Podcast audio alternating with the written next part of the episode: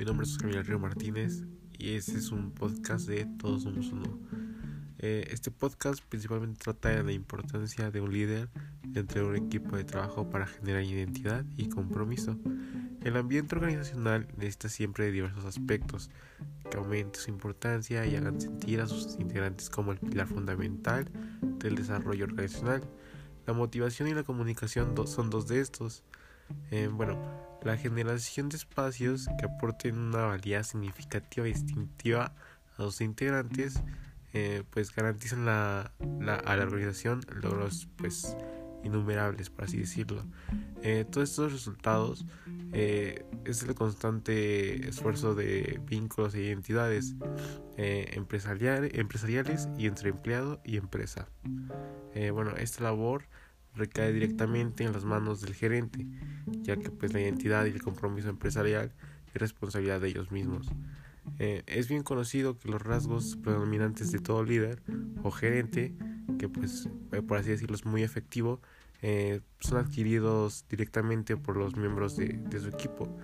es evidente que los comportamientos compartidos por los círculos sociales y empresariales constantes tienden a convertirse en estereotipos o negativos o positivos. Eh, bueno, estos afectan el desarrollo tanto profesional como social de un individuo. Esta situación es habitual pues, dentro de los, dentro de los entornos empresariales empleados. El empleado se adapta a comportamientos constantes y rutinarios de su jefe gerente. Esto es sobre todo para el bienestar o malestar del desarrollo empresarial. Mm, sobre todo es importante que cada, líder, que cada líder cumpla su función adecuadamente, es decir, que canalice y convierta todas sus habilidades y destrezas, ya que esto es muy importante. En rasgos positivos que pues inspiren a su personal o grupos de trabajo, individuos que caminan en pro de las necesidades y logros empresariales. Eh, bueno, la motivación y el compromiso de los empleados constituyen un aspecto fundamental en la vida diaria eh, y es el funcionamiento de cualquier organización, ya que tiene que ver con la satisfacción general del equipo de trabajo. De ellos depende y asimismo elementos tan esenciales para los negocios como la productividad y la retención del talento.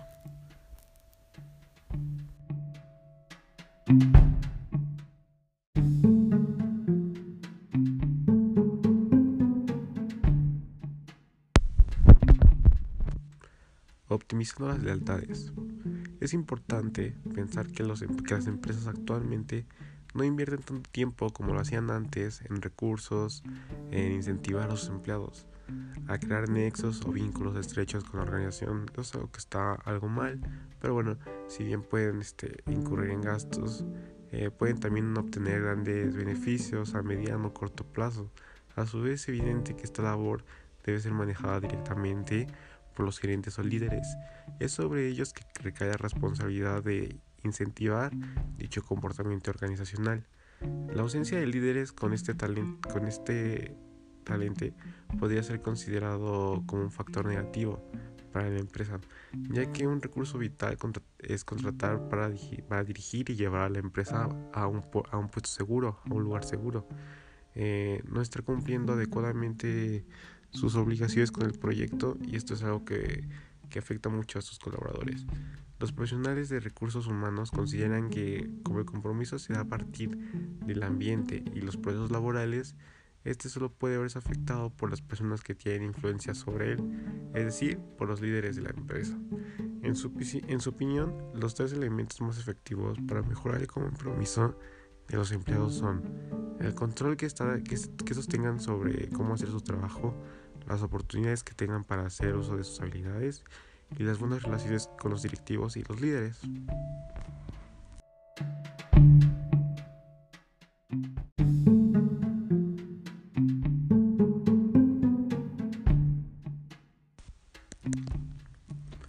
Que la identidad sea el reto.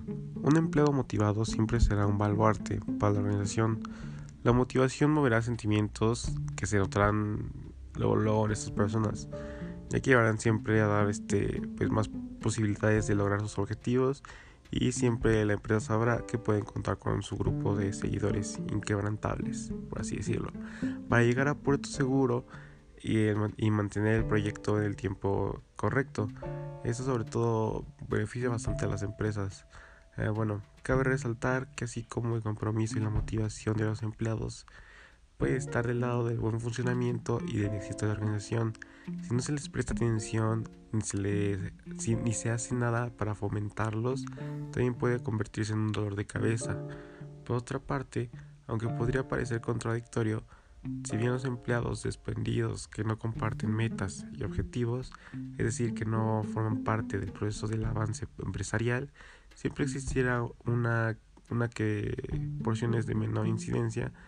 De igual manera, estos deben convertirse en punto focal y buscar la integración o evitar el máximo su perdurabilidad dentro del proyecto empresarial, ya que podrían convertirse también en piedra de tronco esto quiere decir que tendría varias consecuencias para los objetivos empresariales y podría disminuir eh, impresionantemente todo, todo lo que podría estar logrando si estuviera una persona motivada, como lo habíamos comentado anteriormente.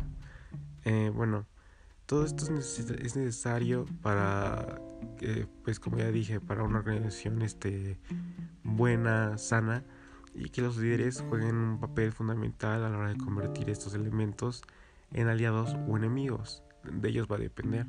Por lo tanto, todo trabajo o esfuerzo que requiera para el logro efectivo de, esta meta, eh, pues para toda empresa en crecimiento, en vías de esta, la formación de instituciones con altos niveles de entrega, compromiso e identidad garantizan el logro progresivo para permanentemente eh, lograr las metas, así como también la perdurabilidad de organizaciones en el tiempo, de manera proactiva, comunicativa y democrática, con firmes principios y fuertes pasos institucionales.